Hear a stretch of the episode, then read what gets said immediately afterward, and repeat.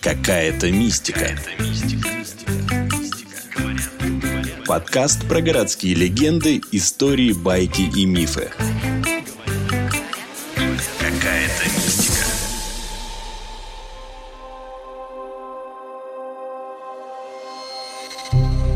Храм Христа Спасителя для кого-то предмет гордости, для кого-то новодел и символ лужковского наследия, либо же просто красивое место по пути к барам на Стрелке и Красном Октябре. Кто-то еще плавал в бассейне Москва, который раньше здесь был. А те, кто знают самую известную легенду об этом месте, ждут 2050 года. Достоит ли новый храм до этого времени? Эта история началась еще в XIX веке. К тому моменту здесь уже более 200 лет располагался Алексеевский женский монастырь. По окончании войны 1812 года, когда последние солдаты наполеоновской армии покинули пределы Российской империи, Александр I дал обет построить храм в честь победы. Его сначала заложили на Воробьевых горах, но там поплыл склон. И тогда Николай I выбрал для строительства храма Христа Спасителя то место, которое мы хорошо знаем, в центре столицы. Стоящий там Алексеевский женский монастырь решили снести – во многих книгах, посвященных Москве, описана такая легенда, связанная с настоятельницей этого монастыря. Монахини Алексеевского монастыря закончили последнее богослужение. Монастырская утварь погружена на подводы, а настоятельница монастыря, игуменья, все не появлялась. И вдруг, неожиданно выйдя из кельи, приказала приковать себя цепями к дубу. Заранее подготовленные, верные ей монахини желания игуменьи немедленно исполнили – Отказ настоятельницы покинуть монастырь власти расценили как бунт, как неповиновение указу Николая I. Поэтому настоятельницу освободили от пут и насильно выдворили за ворота. Обернувшись, игуменья произнесла «Стоять здесь ничего не будет». Из книги Игоря Любимого «Малознакомая Москва». Существует и другая версия легенды. Согласно ей, игуменья монастыря прокляла это место, напророчив, что ни одна постройка не простоит здесь дольше полувека. Могло ли такое быть? Конечно, невозможно себе представить, чтобы игуменья наложила на кого-то проклятие. Но что касается пророчества, пока оно действительно сбывается, рассказывает экскурсовод и блогер Светлана Килина мы должны понимать, что игуменя монастыря, довольна она или недовольна, адресовать кому-то проклятие она совершенно не может. Практика сноса и переноса церквей и монастырей она на Руси существовала, и она многократно использовалась. Но, скажем, место это действительно совершенно уникальное. Начнем с того, что называется исторически эта территория ни много ни мало Чертолья. И там ведь под землей и сегодня протекает удивительный своенравный ручей, заключенный в подземный коллектор под названием Черторый. А помните, как у капитана Врунгеля, как в лодку назовете, так она и поплывет. И вот вместе с названием Чертолья совершаются совершенно удивительные вещи. Действительно, когда по проекту Константина Тона возводится храм Христа Спасителя, перевозят на другое место Алексеевский монастырь. Однако же легенда говорит не о проклятии игумени, а о том, что она пророчески сказала, что ни одно здание на этом месте не простоит стоит долей 50 лет. Вот пока что пророчество игумени абсолютно сбывается, поскольку прекрасное творение Константина Тона было взорвано в 1931 году. Оно не простояло 50 лет. Первый храм Христа Спасителя простоял 48 лет. Но теперь на этом месте должен появиться Дворец Советов, более 100 этажей в высоту, и сверху 100-метровая статуя Ленина – Потом начинается вот эта совершенно потрясающая стройка Дворца Советов Бориса Иофана. И ведь когда мы думаем о ней, нам кажется, что это бумажная архитектура, что храм снесли, а это придумали, и его не было построено. На самом деле стройка почти состоялась. У него был построен фундамент, у него были построены подземные этажи. Конструкция металлокаркасов вознеслась над Москвой на 7-8 этажей не меньше, как показывают нам аэрофотосъемки потомка того времени. Его разбирают во время войны, Великой Отечественной войны. Имеет десятки тысяч тонн идеальной стали, а металлоконструкция изготовлялась из отдельной марки стали ДС, Дворец Советов, страна не могла себе позволить. Эта сталь должна была пойти и спасать наше государство, спасать мирных жителей. И погибает Дворец Советов. Здесь появляется самый большой открытый плавательный бассейн в Советском Союзе. Нашу столицу окружает много рек и озер. Летом 60-го года к ним прибавилось еще одно озеро – бассейн Москва. Потом архитектор Дмитрий Чечулин создает проект бассейна Москва. И это ведь гениальная вещь. Ну чем не Сочи, чем не Ялта?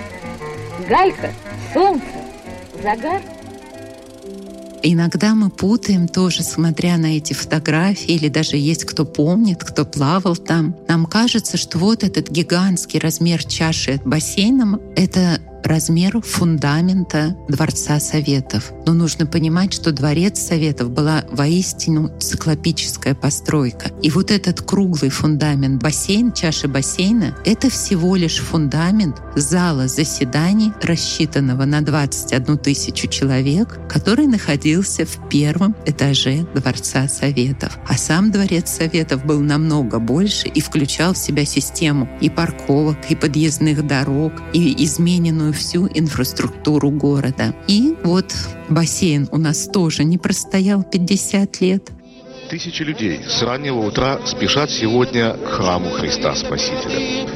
Пожалуй, такого грандиозного церковного торжества наша столица еще не видела. Многие вспомнят, как в 90-е годы на этом месте начали строить новый храм, копию исторического предшественника. В 2000 году он был освящен. Теперь у нас возвышается новая постройка, второй храм Христа Спасителя на этом месте. Ему нет еще 50 лет, но мы знаем, что мэр того времени, когда возводился этот храм, Лужков, он придумал такой удивительный ход — Теперь в храме Христа Спасителя есть и верхний храм, и нижний храм. И вот нижний храм, он освящен именно в честь святых того самого Алексеевского монастыря, как объяснял сам Лужков в интервью «Комсомольской правде», дело еще и в том, что готовый фундамент Сталинского дворца Советов был на много метров ниже, чем фундамент взорванного храма. И если бы храм воссоздавали в натуральную величину на сталинской основе, он смотрелся бы значительно ниже Кремля. И это делать было нельзя не только из-за архитектурной красоты, но и из-за символики. Светская и духовная власть должны уравновешивать друг друга.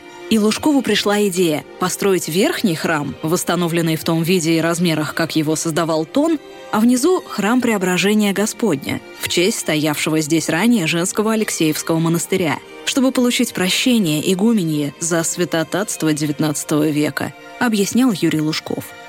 И посмотрим, снимет ли это проклятие или нет. В принципе, нам ждать не так-то долго.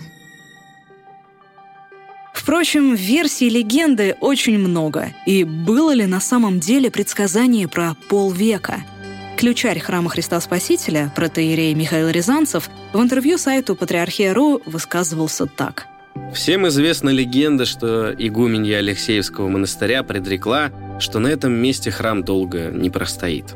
С этим связаны и современные слухи о том, что собор может сползти в реку или разрушиться каким-то иным способом. Однако, зная, какой основательный фундамент имеет возрожденное здание, поверить в это очень сложно. Если заглянуть в исторические свидетельства, то очевидно, что Игуменья Антония, которая была старицей высокой духовной жизни, конечно, никаких проклятий изречь не могла. Тем более, что перемещение монастыря и постройка храма делались по благословению ее духовного отца митрополита Филарета. Это была нормальная практика. Старые постройки разбирали, на их месте устраивали новые здания, в том числе церковные. Так вот, мать Антония тогда произнесла следующие слова. «Бедный, недолго ему здесь стоять». Так она предрекла драматическую судьбу храма. Как вы думаете, почему так много легенд возникло вокруг храма Христа Спасителя, причем во всех его ипостасях? То есть, когда там был бассейн, то ходили легенды, что вот там люди тонут, потому что там какие-то радикальная группировка что действует. Маньяк-педофил тоже такая легенда. Да. Почему именно с этим местом это было связано, как думаете?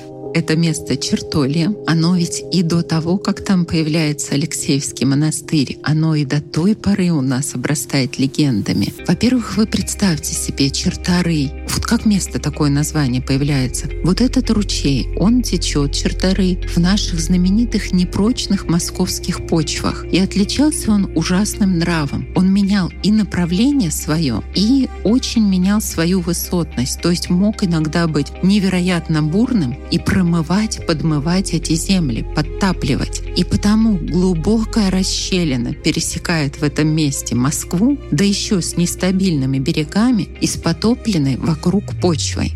Вот представляем, да, там не находятся какие-то регулярные улицы. Это уже предполагает к тому, что это не просто городская окраина, а застройка такая нерегулярная и, скажем, асоциальными, скорее всего, элементами. И вот эта слава, она так к месту прирастает. И даже больше, я вам скажу, Михаил Булгаков — он отправляет в своем романе «Мастер Маргарита» героев в погоню за Воландом ровно по направлению русла ручья Чертары.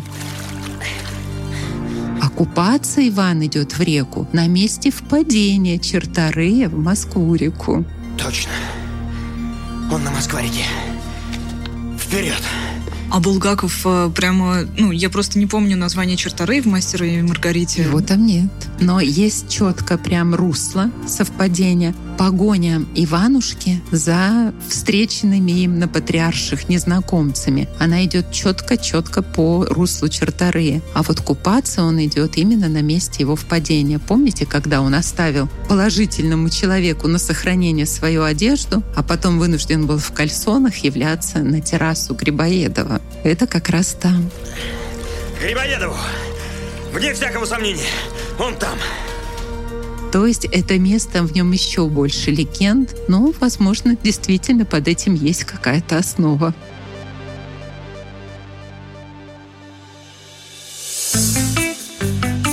Какая-то мистика.